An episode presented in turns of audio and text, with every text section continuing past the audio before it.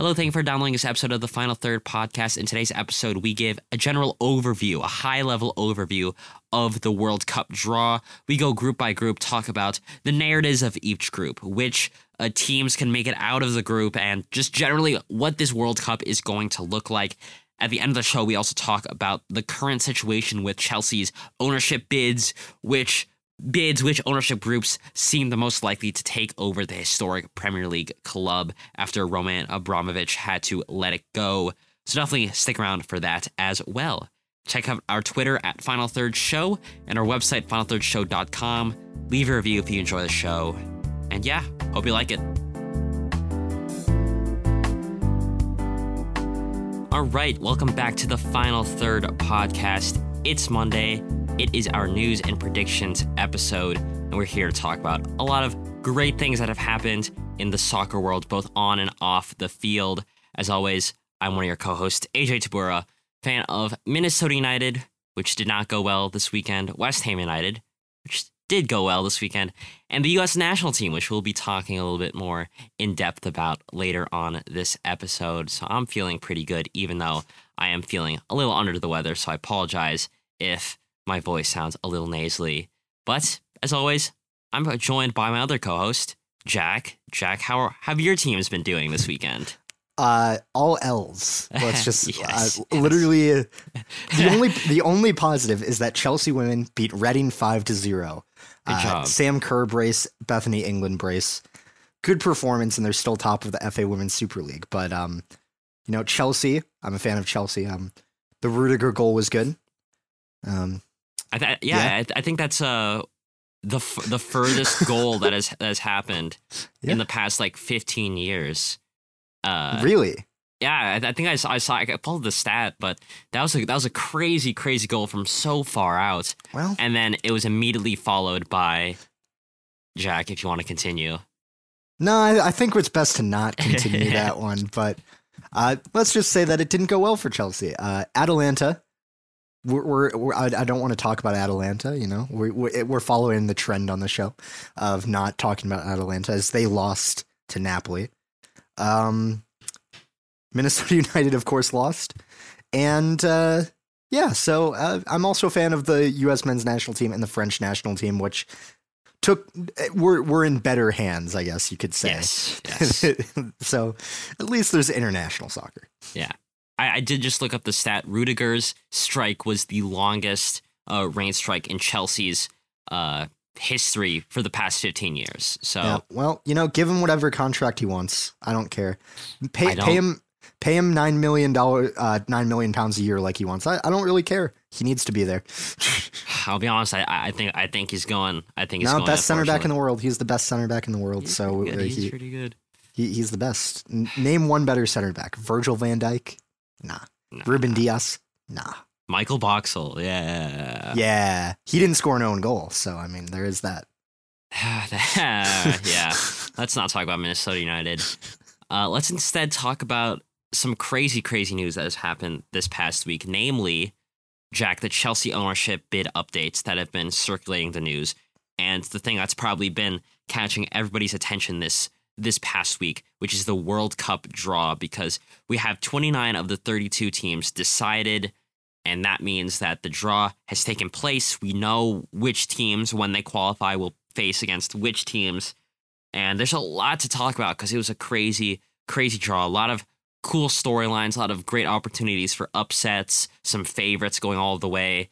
So we thought, you know, we should talk about the draw at a high level, right? Because to be honest, there's it, it's because of, of it's being played in Qatar. It's still months and months out. Not until November will the first games kick off. So we don't know the makeup of a lot of these teams. For example, the USA team, there could be at least like four players that just come out of nowhere. We don't know how this this team's going to look. So, you know, a high level overview of the groups, but an overview nonetheless. Jack, should we get things started with Group A? Yeah, well, before we do that, make sure to follow us on Twitter at Final Yes. Third Show. Check out our website, finalthirdshow.com. Uh yeah, but yes, we should get started with uh with Group A. Actually, now, now that you interrupt me, I'm going to interrupt myself because I want to talk about the actual draw itself. Jack, Did Oh you my subject yourself to watching the the, draw? the the long drawn out torture of watching that draw. Yeah. Uh, my God. it, it was yeah. I, I, I was in work, so I I, I wasn't like list, you know listening to it with such intensity, right? But I was still I still had it on in the background, and I, I started watching it at like eleven because eleven local time is when like draw started. And I don't think the actual like draw draw part of it started until like eleven forty. It was like the Yeah. most self congratulatory uh ceremony of FIFA that they possibly could have had it had. Idris Elba was there. That was the that was probably the best part, right? Yeah. Yeah, that's But- pretty good. but it was like they kept on bringing up how good soccer is like like how how much good they bring it's like equality and it's like peace efforts around the world Oh yeah, while holding the World Cup in Qatar. Yeah. yeah Great, yeah. great work. and it was so weird because uh, that, that like even with, with the the the Qatari leader I'm, I'm forgetting the actual uh term for uh uh is it sheik I I, I, I- I'm not sure. Could Yeah. be. could, could be. But when he's on, I was like, man, this guy seems like a cool guy. And like everything that they were putting on was like, man, this is like pretty cool. And then you like think about it for like five seconds. and if you're into soccer at all, you're like, man, literal slaves like built this infrastructure. Like it to the point where they they don't even have the infrastructure to uh support having people that don't have tickets to the games. Like they will not approve visas for people who will be in Qatar that aren't there for for the games. Like you have to have a ticket to get into the the country, which is just so like like weird to me. It really speaks to how haphazardly this World Cup has been put on. And I don't know. I, I, I don't like the draw, other than the actual draw bit.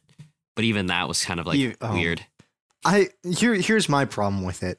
Just even even for the last the last teams in each of the groups, why do you have to draw the ball out of the thing? Why do you have to do that? There, there's one place for them to go. Like you don't need to go through and go for another. It it feels like 25 seconds for each of those. You Yeah. know? Uh, why? What's the point? or, or, or when they drew the the placement of, Mhm. of the the team, like like at the beginning, uh, for, for all of the pot pot A teams, pot one, whatever, Yeah. uh, whenever they would like choose the group, they'd also have to be like, oh, and they'll be uh the top seed, so they'll be like A one, right? yeah. And so the ball was like red. And they still had them like, you know, do the music, like do the dramatic untwisting, but Yeah. but we all knew what the result was gonna be. Well, Ugh, it- what, what's the point? it, it's so drawn out and i Good guess one. it's to get it, it's to give it like this idea of like formality or whatever but oh my god i i i would have i would not have stayed in there for that long you know it i i was almost tempted to turn it off halfway through but i was like i'll watch until i see what uh what the full group for the us is and then Yeah. that ended up being the whole thing pretty much so Yeah, i was basically. like well No, like it was, yeah. I I, I get formality. I I I understand, which is why I was okay with like them talking about whatever their efforts with uh peace and and their efforts in like the footballing world. But you know, I I- could I could do without the, some of the song and dance, like the literal song and dance. Like I Yeah. I, I understand like like it's Qatar, like that they want they want to show like the cultural music and stuff. That's fine. There there was a, there was a lot more else like uh, having the, the, the president uh, up there of FIFA, I was like, all right, it doesn't have to be this formal. It's okay. Whatever. Well, okay, let's actually talk about uh, the groups instead of complaining about the draw, even though the draw was very complainable. Let's start with Group A, which uh, consists of Qatar, who are the hosts, so they are in Pot A. Uh, the Pot B team was uh, Netherlands, followed by Senegal, and then Ecuador. And so this is an interesting group. Uh, all, every single team from the other pots, pot two, three, four, wanted to be in Group A for the sole purpose of that pot A team, the pot one team, being Qatar. Because when you look at other pot one teams like Brazil, Argentina, England, those are much harder teams to face than Qatar. Even though Qatar is the the, the current Asian champion, it's pretty clear that in that particular group of teams, they are the worst of the bunch. Jack, w- what do you see out of Group A here? Uh, well, I think I see a few interesting things. You know, you've got a lot of solid teams in this group. You know, I think I think people are like, "Oh, this is an easy group for the Netherlands." At first, I saw a lot of that on Twitter, and I was like, anything but really. You know, you've got Senegal, current AFCON champions, right? Qatar, current champions of Asia, and then you've got Ecuador, who finished third in CONMEBOL World Cup qualifying. I think it was actually fourth. Did they did they drop down to fourth on the final Yes, day? yes.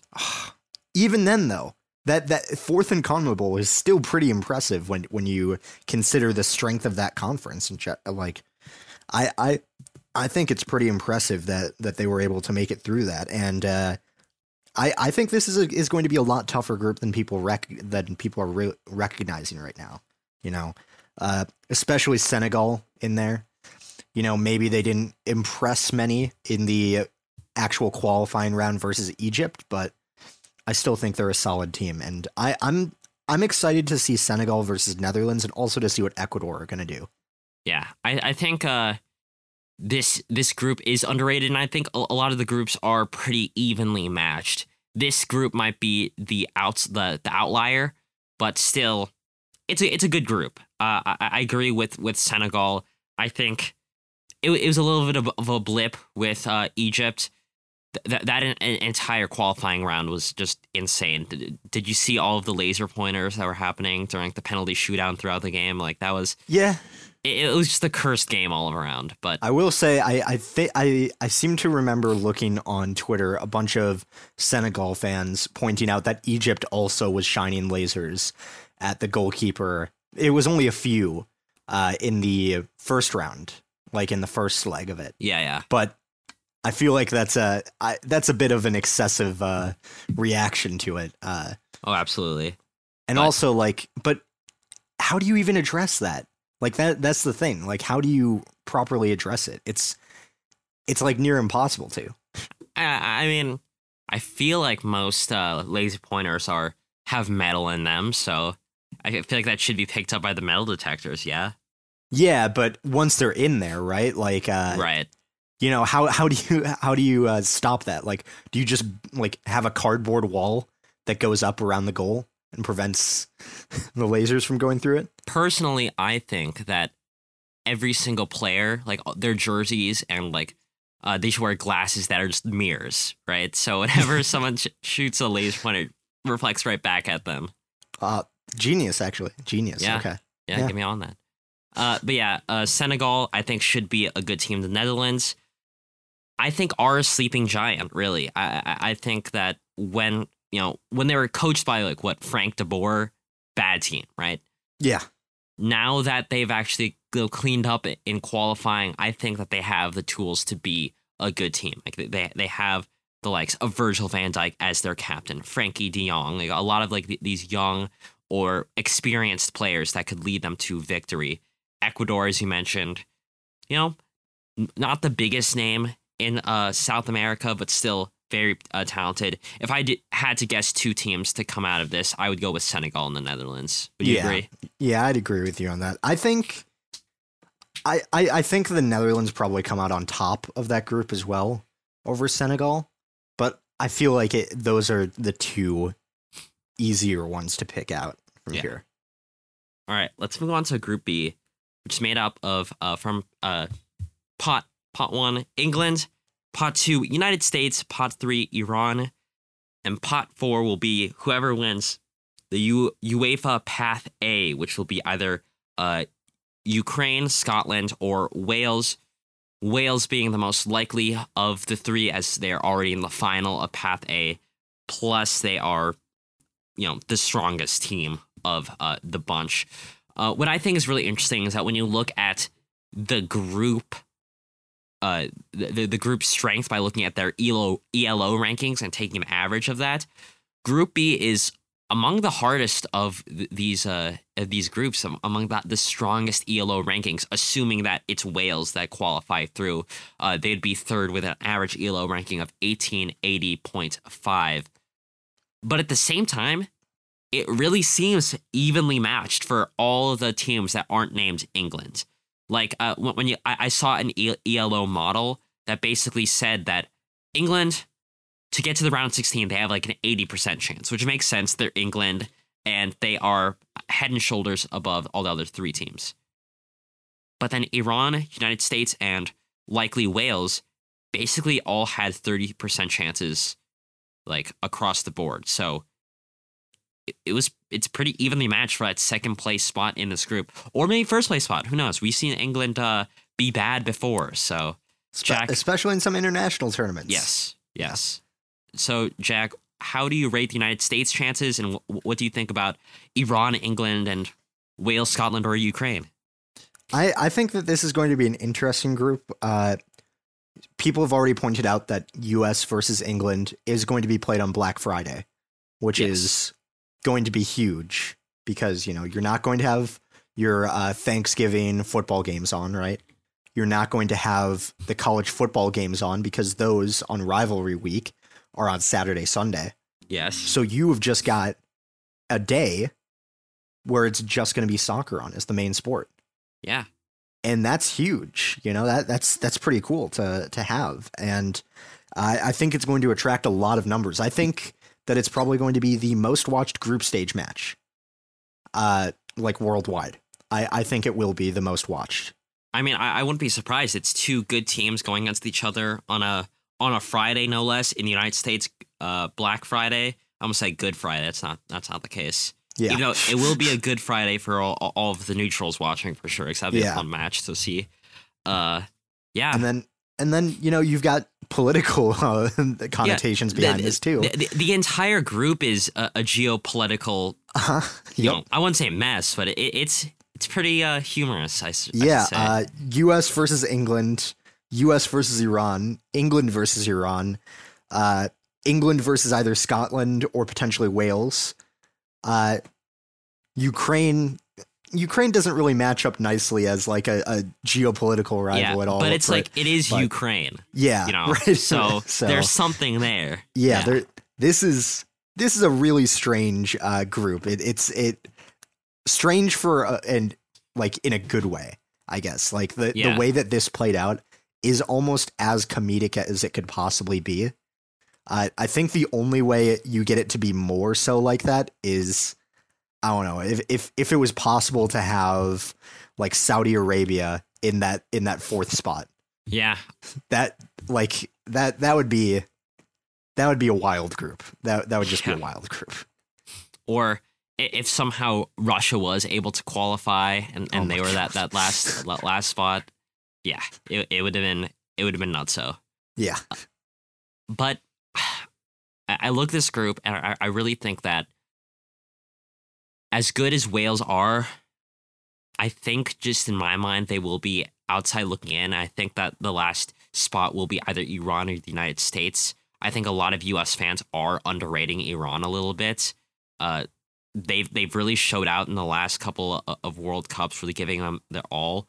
Uh, from what I've seen from a lot of uh, Irani fans, the defense could be suspect at times, but they have a pretty good attack from what from what it looks like.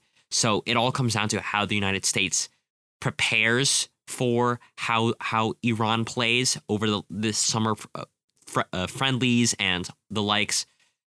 I'll still go with England and the United States going on because I will be a homer here, and I'm just you know I'm I'm just happy that we're here, uh, and I really think that we could make a run towards the knockout rounds. Jack, Yeah, I, I agree. I think that makes the most sense for England first, US second.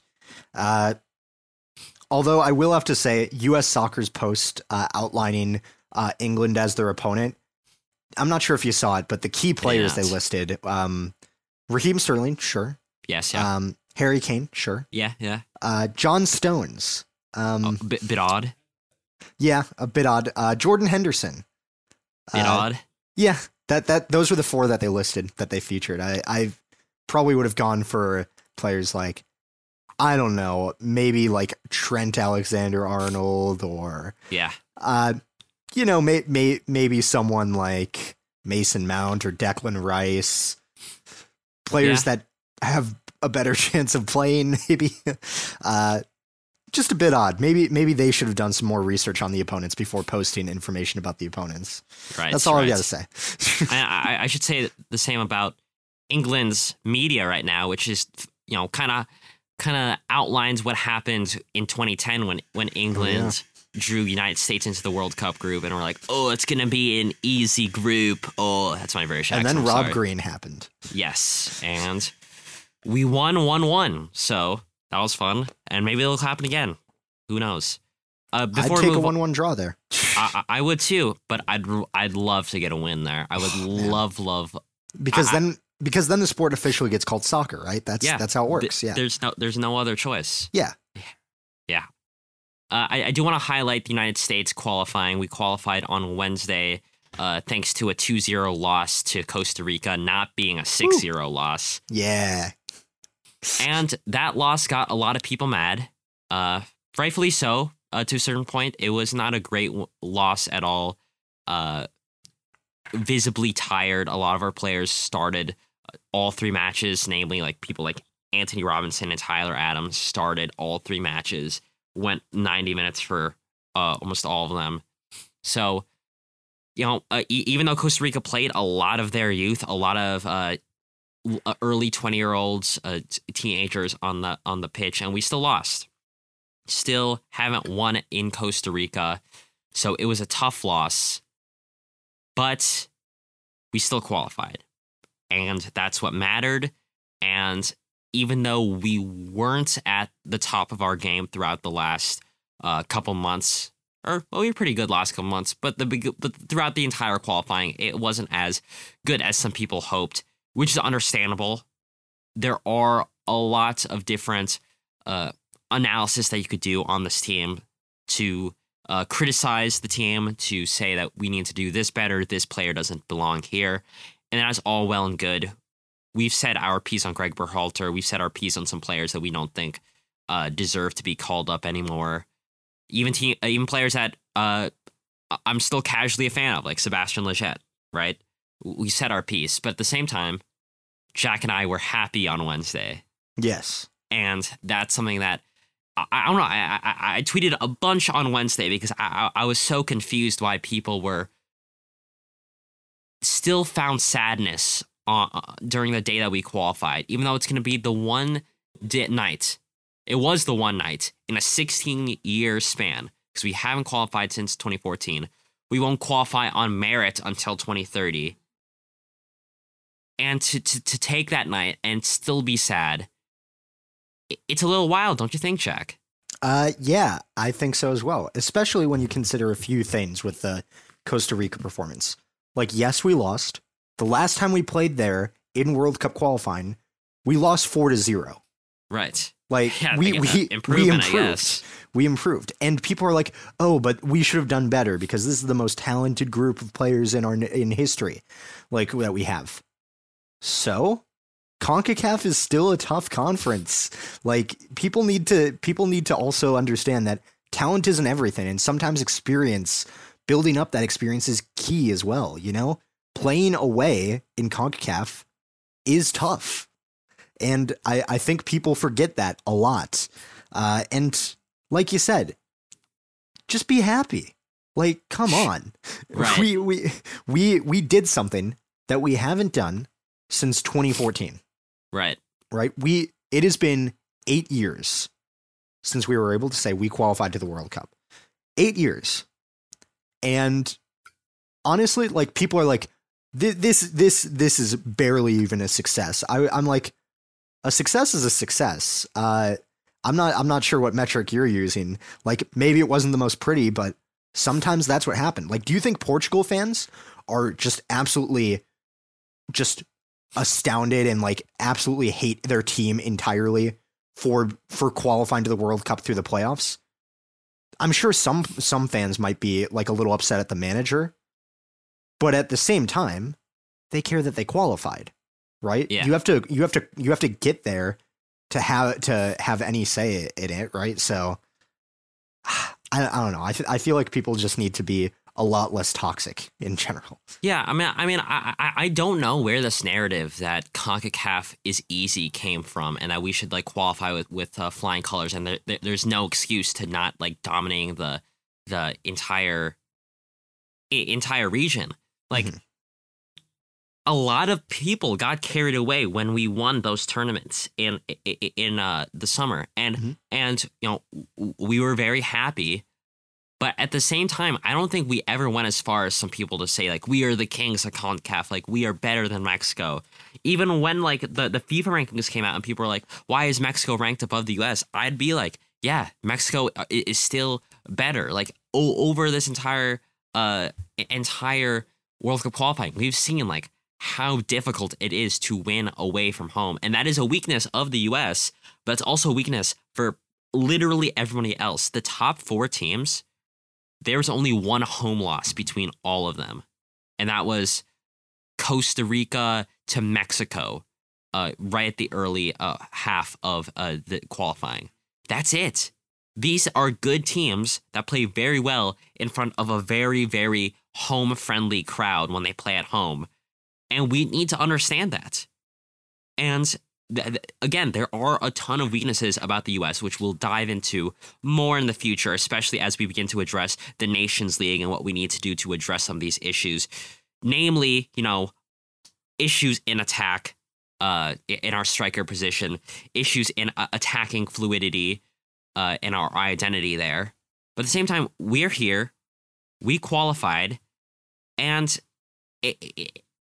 it's it's just kind of I made fun of a lot of people for for pretending like like them criticizing the team's going to change anything. Like yes, as a fan, like we have we we have a voice, but not to the, the degree where if we complain about Christian Roldan getting called up enough, he'll not get called up. Like that's not how that works. And Yeah. I, I, I think it's crazy to, to think that that's the case. And I think that it's crazy to let a team dictate your happiness. Okay, you know, you know, let, let me get real for like for like two minutes right now. All right. Okay, right? If you and I'm talking to U.S. men's national team fans, if you are getting so upset about the team and where the team is that you can't celebrate an accomplishment, like you can't find any happiness in it, and and cheering on the team is causing you to be more upset than happy, then why are you following the team? And I say that as a fan who has been very upset at this team and other teams before, right? I, I, I've been upset at teams like the Timberwolves, my, my, my favorite basketball team, teams like Minnesota United, teams like, yes, the U.S. national teams, both the men and the women. But if it ever came to the point where it was every time I thought about the team, I was getting upset or as sad or as angry to the point where, like, more than eh, whenever I thought about the team, more than 50% of the time I was upset by it, I would not follow the team anymore. Because life is too short to be dictated by a game. I know that soccer is bigger than than the game or whatever, and it's it's bigger than whatever. But at the same time, like the US is going to be there if you want to come back to it. You don't really owe the team anything. And so if it's really causing you to be upset, then you know take care of yourself first. It like it, it really doesn't matter. I, I'm saying this not because I'm angry that that fans are toxic. That I want them to be all positive all the time. I, I honestly, genuinely care about what these fans are going through because it really seems like they're miserable and they're making themselves miserable. You don't have to do that because when I look at, at fans that do that, it bums me out, yes. But when fans are miserable and toxic, it sucks for them the most. And when I see them visibly upset and I, I see them visibly visibly sad and you know air that out no, I'm not angry at them. I just feel pity for them. Like, like genuinely, I just feel sad that they that they're forcing themselves to go through this when they very clearly haven't felt happiness in I don't know how long, at least about the U.S. national team. So I don't know. That's just how I think about uh, the U.S. men's national team.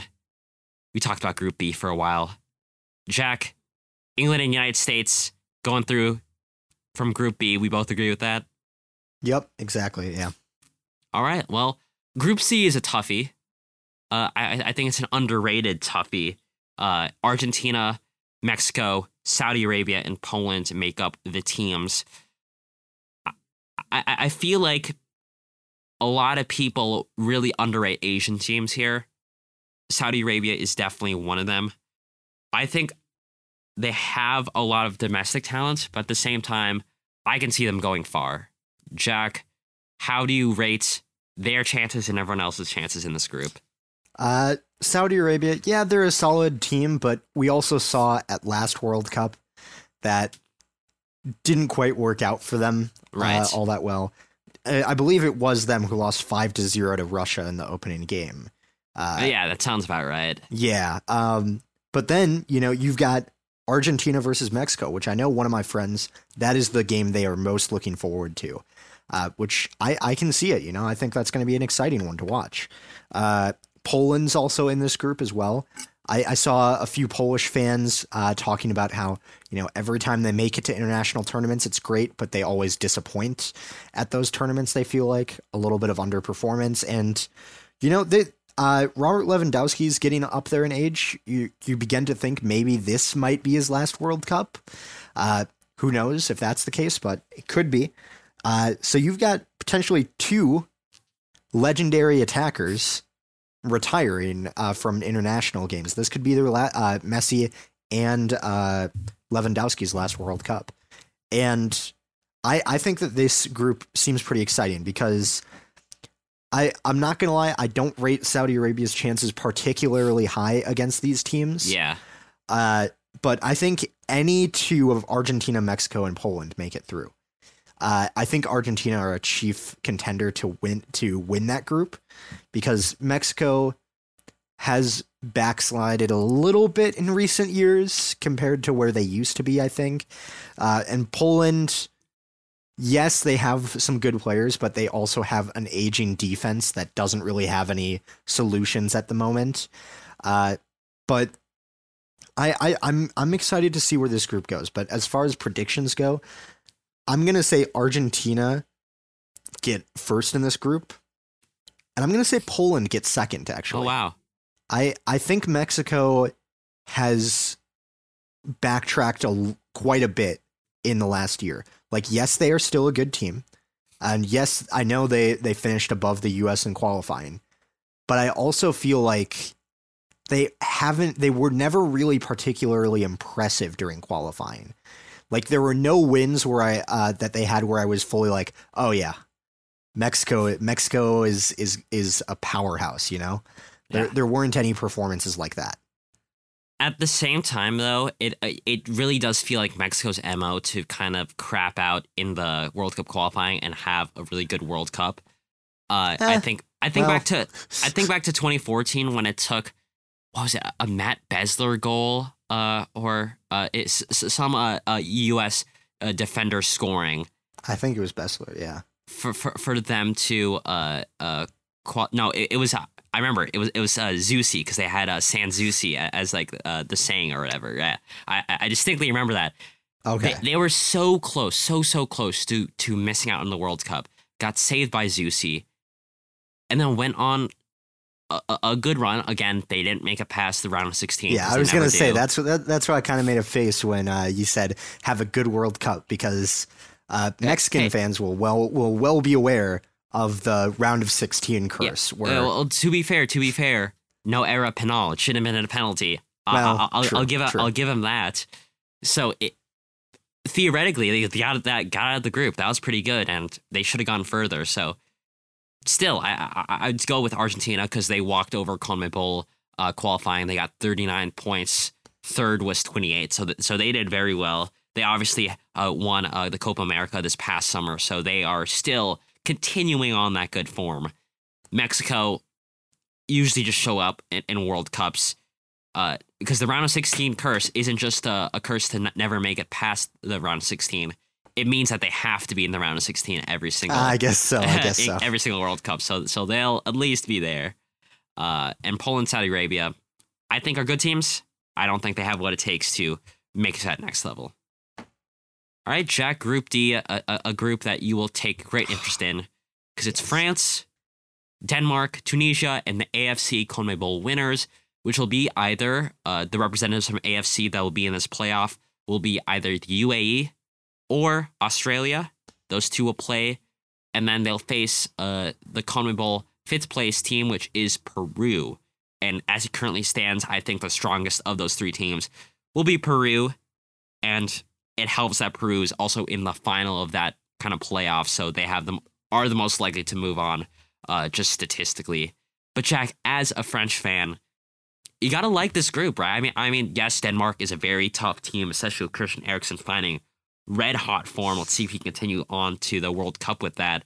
But overall, like, it's not a terrible group, don't you think? Yeah. Um, I I just think it's a very funny group as well because, uh, France in the 2018 World Cup, their opponents were Denmark, Peru, and Australia.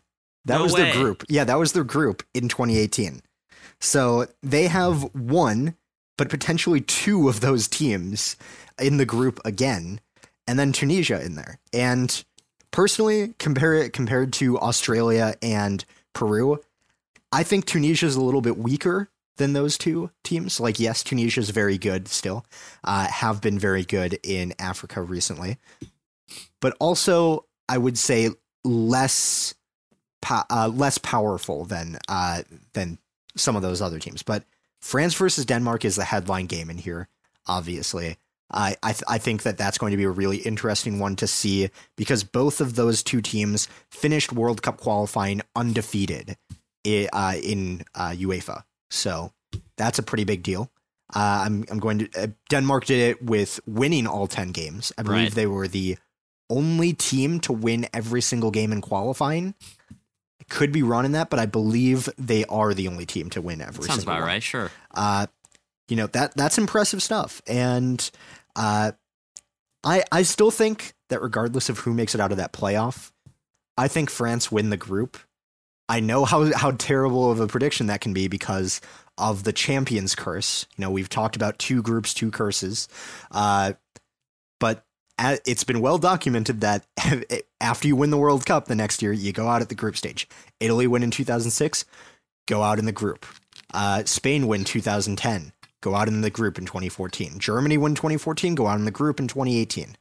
Uh, but that being said, correlation does not equal causation. I'm, I'm I, I know my statistics, so I'm Right. going to I'm going to hope for the best on that. And France are still a very good team. Denmark have looked very good, but we've also seen them look kind of weak, like against the Netherlands. Right? They didn't look all that fantastic or convincing against them. So I, I think that they still have some weaknesses that they have to iron out. And France maybe as well, but you know, if they if they call up Olivier Giroud, he'll get Ah, the goals. Two games, two goals the last international break. So I don't know what to say. Uh, maybe, maybe correlation does equal causation. I don't know. Oh gosh. Uh, but yeah, I, I, I think that uh, France and Denmark are probably the two favorites to make out of this group, and that's the order I would choose for first and second. I think so too. I did check uh, Denmark's uh, World Cup qualifying record. They lost the very last game, which is one of the Ah. most dead rubber games that you could think of. It Well, was against yeah. Scotland. So, but- Okay, but, but, still, that, that's that obviously doesn't not. count. Yeah, That exactly. It- count. it's not indicative of their strength. They're a very strong team, especially with Christian Eriksen uh, back in the fray. I, I, think that when you compare to other groups in the past where the champions were in it, that this is definitely an easier group for the previous champions to play in. Like Peru and Tunisia, very, very uh, good teams. Uh, Peru, uh, I, I think being the stronger of, of the playoff teams, have the most likely chance. Uh, at the same time, though, not so so impressive in CONMEBOL qu- qualifying. Tunisia had to take only a, a, a, a 1-0 win over Mali to make it here. So really, when you look at these teams, the biggest competition is Denmark. Maybe if they drop some points to Denmark and they lose to like Peru or Tunisia or whoever it's going to be, they'll be in trouble. But really, like, I, I, I don't see the champions curse continuing as I much hope. as it I hope not. As much as it pains me because it'll be very funny for me to hop onto this podcast come Oh, God. November and, and see you Uh. be sad. The U.S. goes on to the quarterfinals or whatever, and France gets stuck in third place in Group D.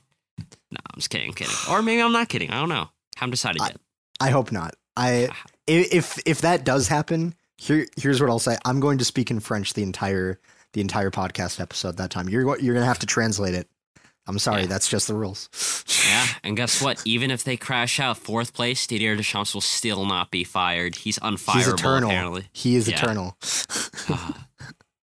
well, let's move on to another interesting team, Group E, which consists of Spain, Germany, Japan, and the CONCACAF OFC winners, which uh that playoff will be contested between Costa Rica and uh, New Zealand in Qatar in uh, June. Yes, yes, yes. Jack, crazy, crazy. I, I think that this might be the closest to the group of death, other than potentially Group G or Group H. But but this is a this is a good team. This is this is a good uh, team of teams, I should say.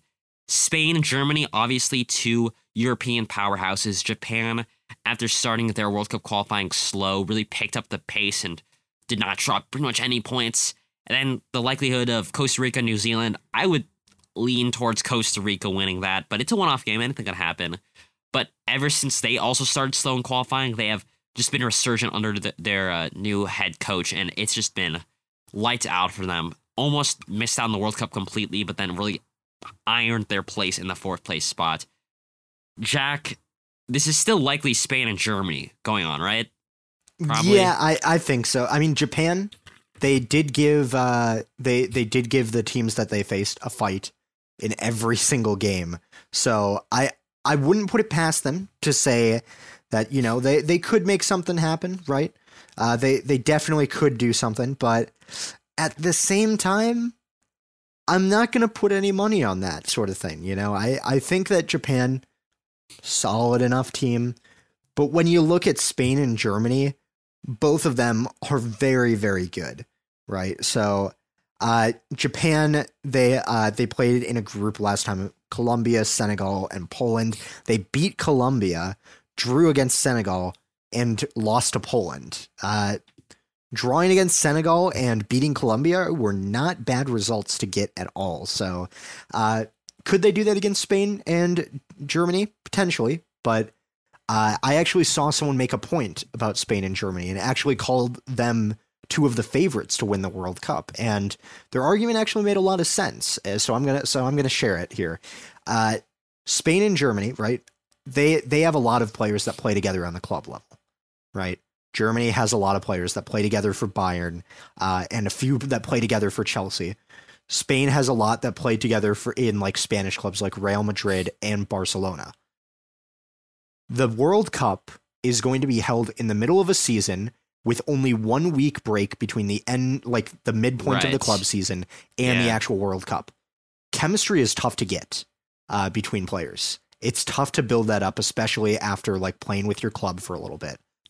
So they're going to those teams are going to have an advantage. Like think about Germany having, uh, you know, Thomas Muller, uh, Sane, uh, why can't I think of other German players on Bayern? It should be easy. Kimmich, Goretzka, uh, you know, all Neuer, all of those players play together at the club level, and that's going to make it a lot easier for them. And they're coached by the former manager that took them to be one of the best sides in club football in the past few decades Right. right? So that that seems like that I could I could see Germany being a, a solid favorite for this uh, entire tournament, honestly.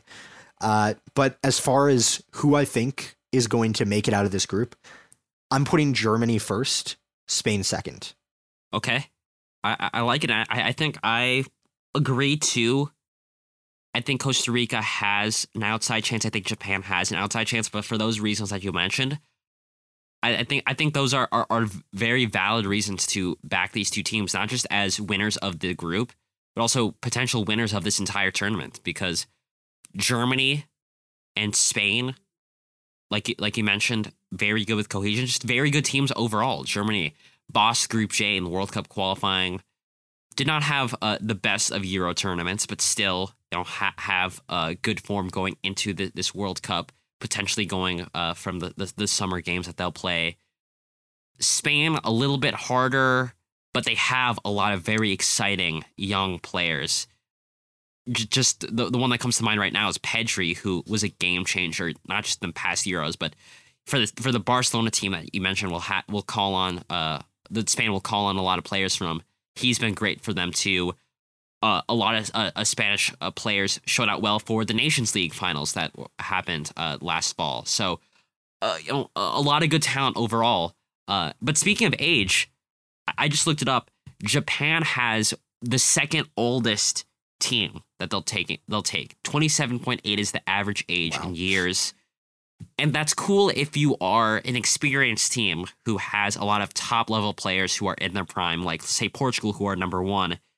But Japan did not have like that level of players across the world, across the top league. So for that reason, I think that them being older and experienced isn't, isn't going to help them as much as say Brazil, who is also up there because we know Brazil is talented.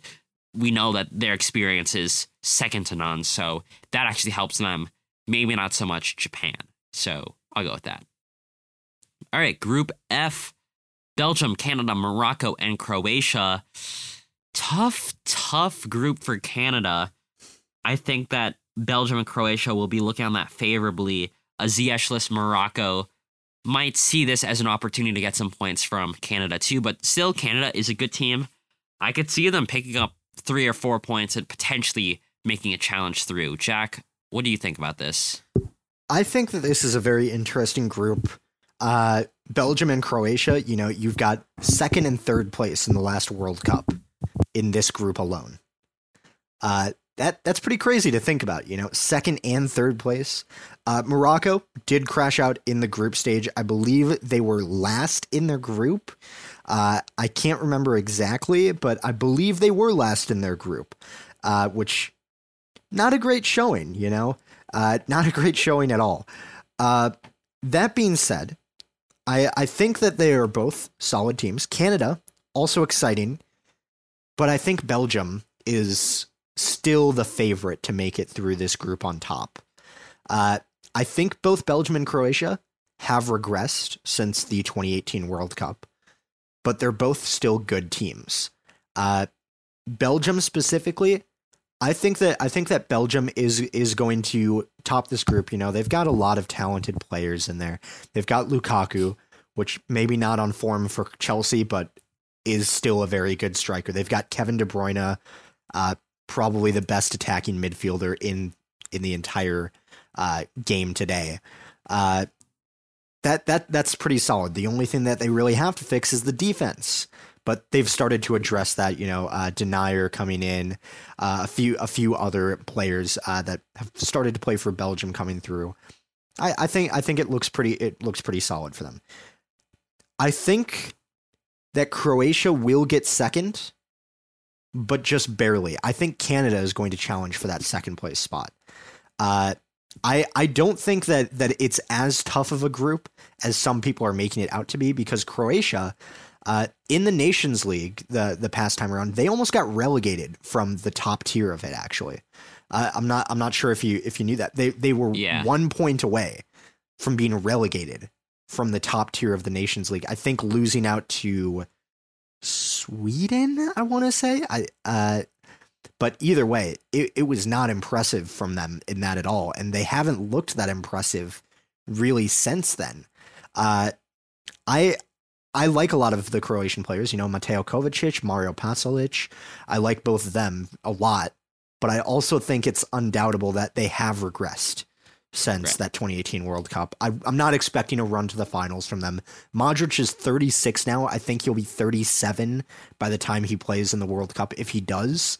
Uh, I I'm I'm still going to say they barely beat out Canada for that second place spot. Canada getting third, and Morocco another last place finish in the group. I think. Hmm. I I honestly could see Morocco beating out Canada for that third place spot. I, I I think Canada is a good team. I could see them going far, but at the same time, like they haven't been here. This is still a tough group, no matter how you like slice or dice it. I could I, I could see Canada being a, a close third, but wherever they wherever they land, like wherever it may be, still probably going to be a good showing. Still probably going to be a, a good first foray into the into the World Cup. Whether or not they advance the round of 16 or not, I don't think that's going to be like the biggest issue uh, for them here. Morocco, I mean, they probably had the easiest draw in the the CAF uh, uh, second round, third round against the Dem- Democratic Republic of the Congo. Even though I do remember saying like, "Oh no, DR Congo could uh could upset them," and then absolutely didn't happen when they, when Morocco Four to beat one, them I believe. to one. Second leg, yeah. So jokes on me, but jokes on Morocco because Croatia and Belgium will be hard to play. Uh, a lot of Croatia's best players are going to be on the older side. You mentioned uh, Pasalic and Kovacic and uh, Modric. Kovacic being the youngest of those uh, three. Pasalic is Pasalic. Yeah, oh, yeah, yeah, by like Yeah. three months now that I'm looking at it. Yeah, sure. Is he really that old? Pasalic? Pasalic is 27. Kovacic is 27. Pasalic is older by three months, February to May. Yes. God, I thought he was young. My bad. You know who is young? Uh, West Ham's uh, Vlasic. So maybe we'll see him a little bit. Perisic is also he is- old though, he's correct. 33. So, Yep. so, so, so- some of the older players uh, definitely uh, on this team. Uh, uh, Kramaric as well from of Kramaric, yeah. Hoffenheim, Uh, 30 years old. Rakitic as well, uh, getting up there. So, Yeah. and then you have like the defense, which is also pretty young. There's some young players. Uh, K- Caleta-Car for uh, Marseille on the younger side. I think. Yeah. Uh, L- Lovren, older, obviously. Vida, older. Whatever, whatever, whatever. I'm gonna go with uh, Croatia being second place to Belgium, who has good players, uh, particularly in attack. I'm a big fan of uh, Tielemans and uh, the other Hazard. Uh, Torgan. Torgan. Yeah. Yes, yes, of course. Uh, the better Hazard one let's say. Well, right Christian Ba- now, right now, don't don't disrespect that Chel- the Chelsea legend. Ah, all Hazard like that. disrespect. No, no, no, no, no. Best best winner in Premier League history. I, I think so. Maybe, maybe. Uh, but I think they'll have what it takes. Uh, I think Brazil will have what it takes to top Group G as they're in a group with Serbia, Switzerland, and Cameroon. Cameroon, I think, is definitely an underrated side. Uh, just barely beat out Algeria for this spot, but still, uh, good showing at the Afcon tournament this past uh, past year. Serbia and Switzerland, I think, are two interesting teams to to be here. Switzerland beat out Italy just barely in Group C, and Serbia uh, also beat out a team that probably should have been here uh, in Portugal, or should have automatically qualified, I should say, uh, in Portugal. So, two very, I wouldn't say powerhouse teams in Europe, but still have qu- quite the chance to ha- put on an upset and continue on. Jack, I'm going to say that you're going to say Brazil is going to win this group. So, who is joining them in the round of 16? Yeah, I mean, yeah, Brazil's going to win this group. Uh, something catastrophic would honestly have to happen for them for them to not. Second place, I. It's tough because all three of these you could easily make an argument for them. I'm gonna say Switzerland make it through out, out of these three. Switzerland has a lot of solid players on it. We saw and we've seen they can be very impressive in international tournaments. I I didn't like the fashion that they were in uh, that they were uh, impressive in in the latest international tournament they were a part of personally, um, in that they beat France on penalties. But I, I, I think that I think that uh, Switzerland have what it takes to get it done. Serbia, they're also a good team. Have Dusan Vlahovic with them. I don't think that's enough compared to Switzerland, honestly. Uh, Cameroon, I feel like they could they could make a, a an impressive per- appearance, especially after that Afcon run. But I, I think it's going to be Cameroon and Serbia more on the outside looking in. I will have to agree with you there, even though it really pains me to say, because I would love to see an African team make it to uh, the World Cup round of 16, maybe uh, put on a good run. At the same time, though, I, I do have to say that Serbia and Switzerland probably are a, a little bit ahead of Cameroon. Switzerland, especially just on the fact that they have a good team. They've been here before. They, they, they've performed well in World Cup qualifying, beating out Italy, performed well in the Euros. So I'll go with, with Switzerland joining Brazil. And I will have to say that Brazil has to be one of the favorites to win uh, this World Cup alongside the likes of Argentina, Germany, uh, Spain, maybe France, like all the usual suspects. But I think if they have a good run here in the group, which I highly doubt that they won't get, considering that I think ELO oh, rating wise that this has to be. I mean, the, the, this is like the the mo- highest average group uh, for ELO, but I think that just means that Brazil is that good, and then all the other teams are like pretty good, but Brazil I think are just like pretty high above that. So I agree with Brazil. Uh, group H is the last group Portugal, Ghana, Uruguay, and South Korea. Ghana and United States. I thought it was going to happen again. I really did think it was going to happen again, but it, it, it didn't. But It Ghana didn't. got just as uh, as an intense matchup with uh, Yes, Uruguay. with Ur- Uruguay, Yep. the Luis Suarez handball to knock them out. Quite quite the narrative there. Uh, I, I, I I'm just glad that that uh, Uruguay doesn't have to play this in Ghana or anywhere uh, near Ghana per se. So lucky for, lu- lucky for them. Uh, but Jack, seeing of Ghana, could they make it? Could South Korea make it? They, they got a good team. I know Uruguay and Portugal probably are seen as the favorites here, but who knows what can happen there? Yeah, I, I honestly think that this is the group of death. I think Really? this is the one. Yeah. I think all of these teams are the four most equally matched teams. I'm going to be completely honest because none of them are like the out and out best in their confederation. They're all very good in their confederation, but not the out and out best, right?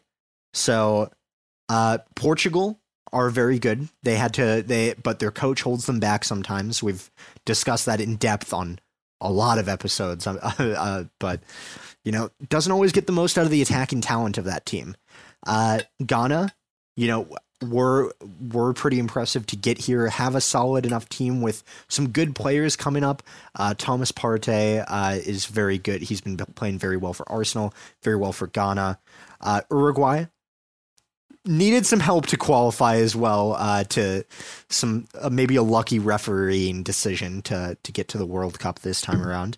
Uh, but South Korea as well had a very impressive campaign in the Asian qualification section. So I think any of these teams could theoretically make it through. You know, we we've I I think Portugal will make it through as one of them. But for the other one, I'm actually going to go with South Korea, I think, to make it through over Uruguay or Ghana.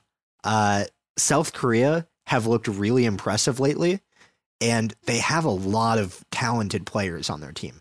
Uh, their defense maybe needs the most work out of all of it, but otherwise, like that, their attack with Son, uh, he, uh, He Huan Chan, I probably butchered that pronunciation, uh, alright. but the, you know they they've got solid players all all around there, and I would love to see South Korea in the round of 16. I would too, and that's why I also probably have them going into the round of sixteen. Looking past uh to the to the other results that we picked, we only picked one. Like I because I think we had a consensus in every single one. We've only picked one African team and one Asian team, which I guess speaks to the strength of South America and Europe especially. Uh, but I think that a lot of these Asian teams, a lot of these African teams, just got really tough, tough draws, particularly Japan, and I think that really shows how I wouldn't say lucky South Korea got, but how how big of an opportunity they have with this team. Uruguay aren't exactly the strongest for, compared to where they were before. Portugal, like you said, we talk about their coach ad nauseum. And even though Ghana is a very, very good team, they still are probably a head and shoulder below these other teams. I'm, I'm trying to remember who they even played for uh, this spot here in, in CAF qualifying. Uh, they played Nigeria and they won on away goals, so not exactly even like the most convincing of wins there. So I think if there's any group that an Asian team can win and, and get out of, it would have to be Group H with South Korea. You mentioned some players, uh, but even a, lot of their like domestic players are pretty good. Uh, Kwon Chang Hoon of uh, Gimcheon uh, Sangmu, I think we, we've highlighted before uh, as a as a, good player, uh, as well as you know you mentioned Son, but uh, a, a lot of other good players. playing in Germany, playing for uh, Wolves, mentioned Hwang Hee-chan. Uh, so I, I think there's a good chance that they have what it takes to go through. And yeah, I don't think we should talk about the knockout stage because that's pretty presumptive right now. and I'm sure as like the World Cup comes by and, and we get to October and we're actually predicting the tournament, a lot will change. I think I think that'll be more ripe for us to predict upsets. But as it currently stands, that is the general overview of these groups. The storylines, the political, geopolitical messes, and the general chances that a lot of teams have. Jack, let's move on and talk about something else, something that I'm not as familiar with, that I'm sure you could talk about a little bit more. And that is the Chelsea ownership group uh, bids that are happening right now. Uh, obviously, well, I'll, I'll, let you tell the story of how things got uh, got here because I don't know too much about it. So I'd love to hear your perspective as a Chelsea fan about where things stand, how he got here in the first place, and yeah, take it away. Yeah, well, uh, as as we've discussed already, Roman Abramovich was going to sell Chelsea after uh, the invasion of Ukraine by Russia, and he's currently uh, a, a, bit of an update on that. He's been participating in peace talks between Ukraine and Russia, actually, and uh, was uh, apparently poisoned. Uh, and had to uh, stay at home for a little bit and was experiencing symptoms of poisoning. So that's a bit of an interesting thing there. But uh, I I think that we that you know let's talk about the main thing about this who's actually in the market for buying the club because the government placed Chelsea under sanctions uh, a few weeks ago and ordered Roman Abramovich to sell the club. And now uh, the Raine Consulting Group, it's a US based bank that is uh, managing the sale of Chelsea. They are supposed to select their preferred bidders by, I believe, the end of this week. And what that means is they want to finalize the sale by the end of April. They're going to pick a bidder for Chelsea and then have them go through the process, present them to the government, and try and get them approved as that. So let's talk about the three. I mean, there's a few uh, a few uh, bid options in there, but there's really a few main ones, and a lot of them have already been cut out. One of the main ones is uh, actually the uh, Woody Johnson bid. And for those of you who have no idea who that is and just think he has a bit of a funny name, uh, he is the owner of the New York Jets. Uh, and apparently, he is a very big Chelsea fan. He has a net worth of $5.7 billion and uh, said uh, when uh, he was informed that he was no longer uh, in the running, said, when I was uh, over in England, I couldn't be a fan of a particular team. I had to be diplomatic. I had to like all the teams, but I was a Chelsea fan. It's London's team. The concept of New York and London, I thought was one that we could do pretty well with that. I thought it would be another interesting endeavor for us. But he was in he was rejected from making it to the next stage. Uh, he said it was disappointing but quote the numbers have gotten so enormous that on one hand i'm disappointed and on the other hand financially i think it's going to be a huge challenge. So uh, seems like he he wasn't really in it for the long term anyway and i'm going to be honest as a chelsea fan I don't want to be anywhere near the state that the New York Jets are in. So uh, I, I'm I'm happy with I'm happy with this. You know, I'm I'm happy that he's not one there. Also, political political reasons, he was a pretty big uh, donor to the Trump campaigns in 2016 and 20. Not yeah. my personal cup of tea. We'll, we'll just say that uh, without getting too in the weeds with it. But we're we're now at the point where they have selected some bidders to go on to the next round. Uh, another bid that was rejected actually was a Saudi media group, which I'm personally also glad is not uh, is not one of the bidders because I don't want to be like Newcastle personally. So uh, the, there's that. But the two main, the three main ones, we've got the Boehly and Wyss Consortium, which are an American and Swiss buyer there. Uh, and then we've got the I'm, I'm to mispronounce this. Stephen Pagliuca uh, bid. He's the owner of the Boston Celtics, I believe. And then you've got uh, the one that has generated the most attention, negative uh, for the most part, honestly, the Ricketts family. Uh, now, for those of you not familiar with the Ricketts family, they own the Cubs franchise. Also, one of them uh, is the governor of Nebraska, for uh, which is an interesting fact. Uh, but this the, about uh 50 to 100 Chelsea supporters went to Stamford Bridge before the game on Brentford to protest and say uh, the "Say No to Ricketts" campaign. Uh, there, there has been a lot of momentum about this that people don't want the Ricketts family to buy Chelsea, and the reason why isn't because they're Cubs fans or they own the Cubs. Uh, even though you know maybe, maybe that's maybe that's a reason enough to to have that, but uh, the main reason is Joe Ricketts, who technically isn't involved in it, but is part of the family. Uh, had some really really awful uh, quotes. Uh, so much so that I don't even want to read them because they are Oh wow. not uh, not good. They're very Islamophobic. But Oh, to okay. give to give you a context, he basically says that uh, Muslims are enemies of Christians, and Okay. goes on from there. You you can look them up if you want to. It's pretty disturbing stuff. Uh, he technically has no rule, no role in the bid. He's also eighty.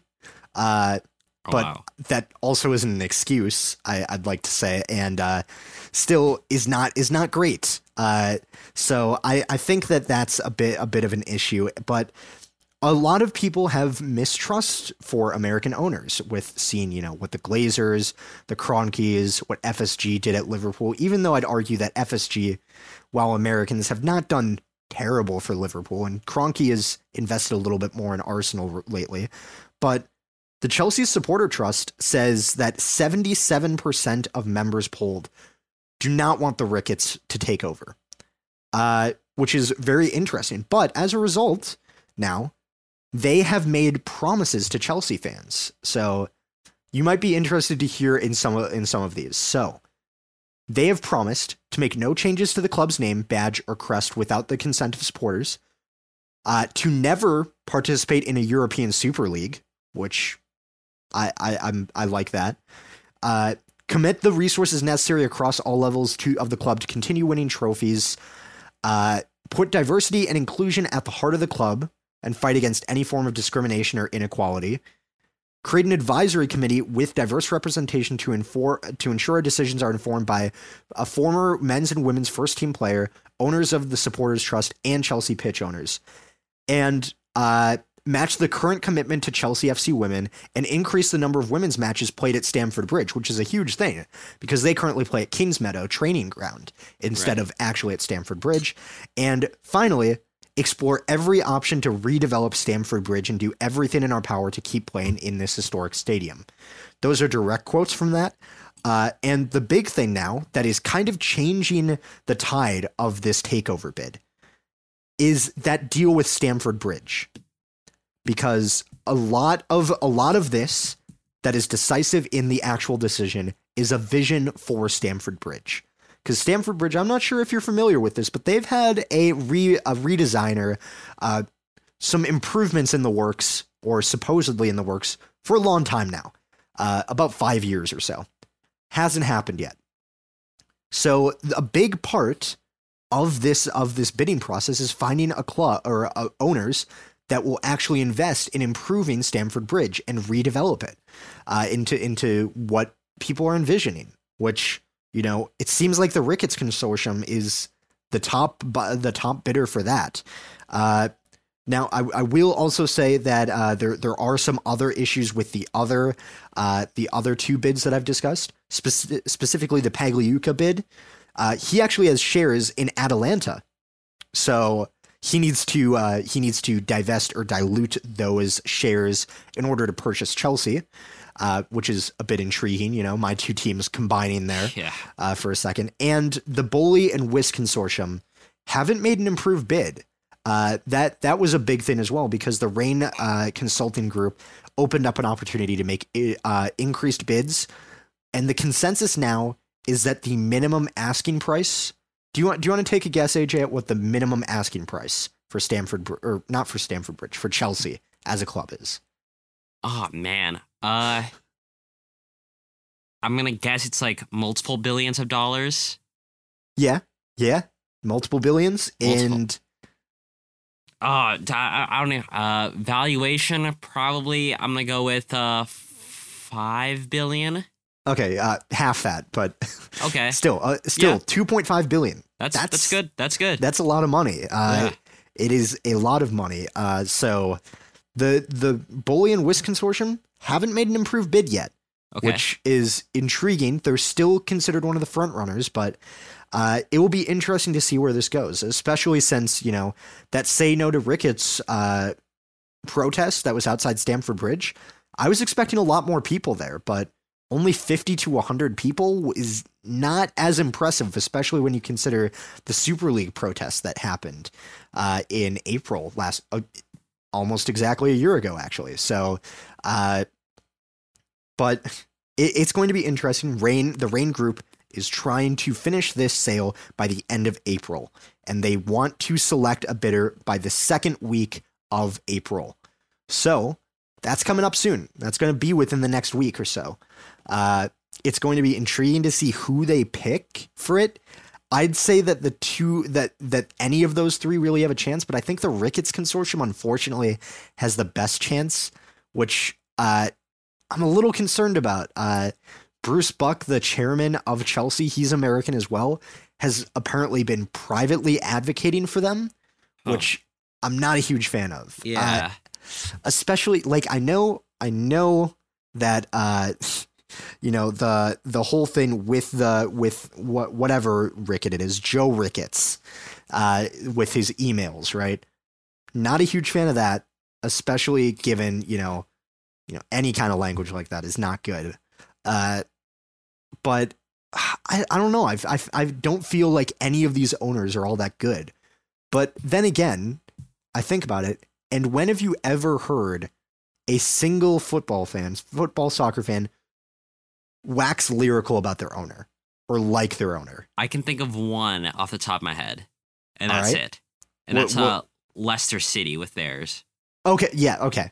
There we go. That that that's true. That's very true. But Uh, again, the fact that the fact that it takes like uh an owner that has literally like put their heart and soul uh to the club, uh an owner who unfortunately uh, lost his life and that kind of added to the legacy of you know his, his son and his family taking over. The fact that it takes that much like power for an owner to uh be liked within a football club speaks volumes about how you know poor the entire like footballing world is of a of a good owner.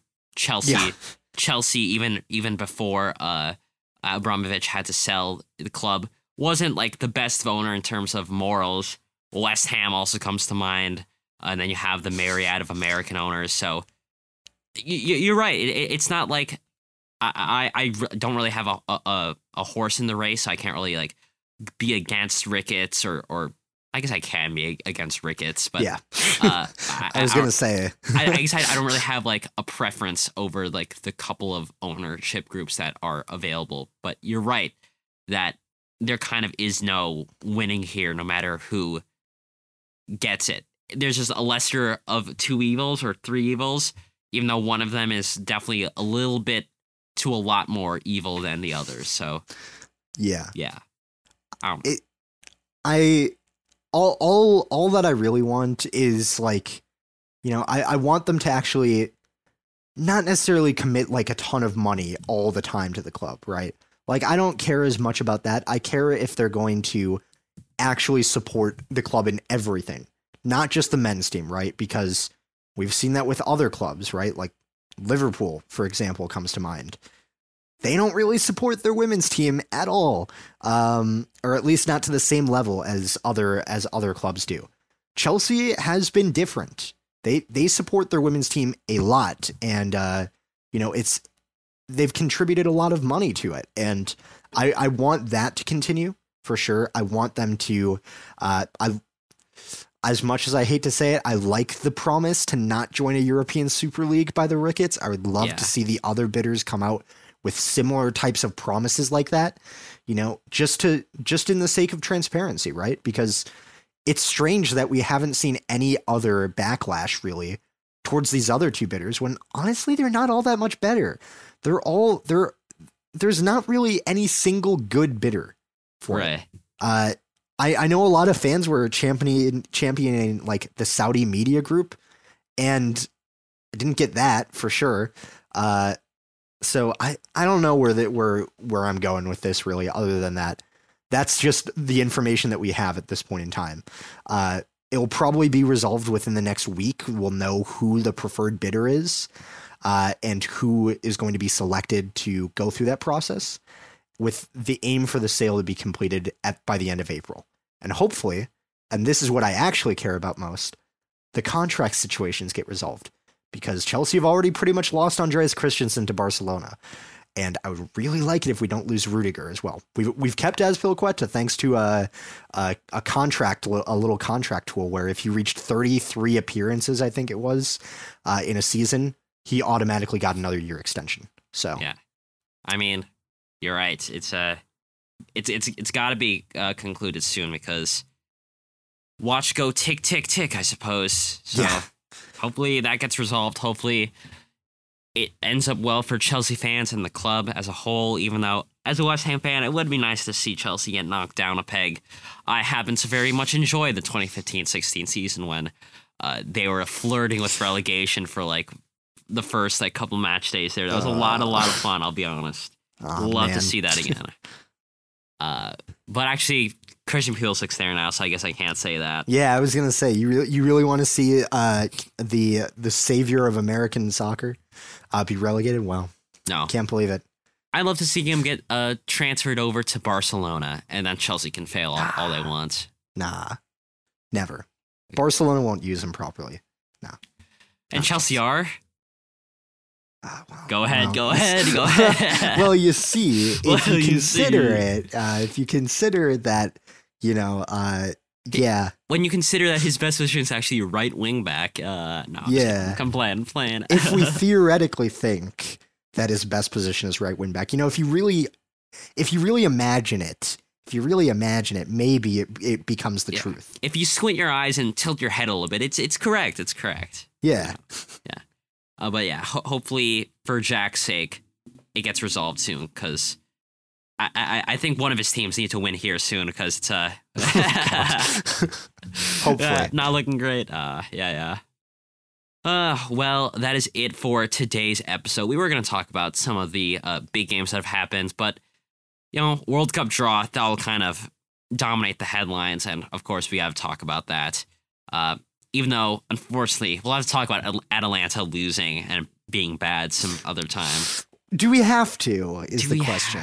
I don't think so. I all I'm saying is that they were like pretty good uh contenders for top four. Yeah. And now they're like, as it stands right now, out of they're the European seven. spots yeah. altogether. Well, they could get into the conference league. Yeah, yeah, yeah. yeah. hey, you can join West Ham there. That'll be fun. Oh, yeah. hey, maybe maybe a repeat of the Actually, no. Atalanta is going to win the Europa League, so they're going to qualify to the Champions League that way. It's fine. Oh yeah. It's well, fine. actually, now think about it. Yes, yeah. Uh, West Ham won't be in the Conference League, so we're going to win the the Europa League, uh, Champions League. Yeah, you're, you're right. You're right. Thank yeah, you for yeah, reminding okay, me. Yeah. Yes, yes. All right, Jack. Where can people uh, find us on social media to talk about how wrong we are about the World Cup draw? They can find us on Twitter at Final Third Show. Uh, check us out on there. You can you can look at all of the barrage of tweets we sent out telling people to just be happy uh, about about qualifying to the World Cup. You can see uh, reactions to the World Cup draw for, as they happen. You can see uh, reactions to the Champions League games as they happen uh, because those are coming up again this week. Champions League is back. Uh, and yeah, just follow us on Twitter because we, we post a lot there and we, we, we put time into those tweets sometimes. Yes. So yeah, sometimes. uh, and sometimes and sometimes you can you can witness us post the same thing at the same time. And it's and it's pretty funny to see. So there you go. That's another reason to follow us on Twitter at Final Third Show. Absolutely. FinalThirdShow.com as well if you want a one stop shop for everything about the podcast, where to listen to us, where to follow us on social media, everything. Definitely go check that out. And yeah, thank you for listening, everybody. Uh, we'll have a, a, Thursday deep dive. I, I, hope, at least, I believe, I'll be out of town this next weekend, so hopefully, I'll I'll find enough time to to to grace the podcast and my amazing presence. Yeah. So, uh, we'll see you guys this Thursday for that deep dive episode. We'll see you guys next Monday, same time, same place for another news and predictions episode. Tell a friend about the show, tell your dad about the show. And yeah, we'll see you there. See ya. Bye for now.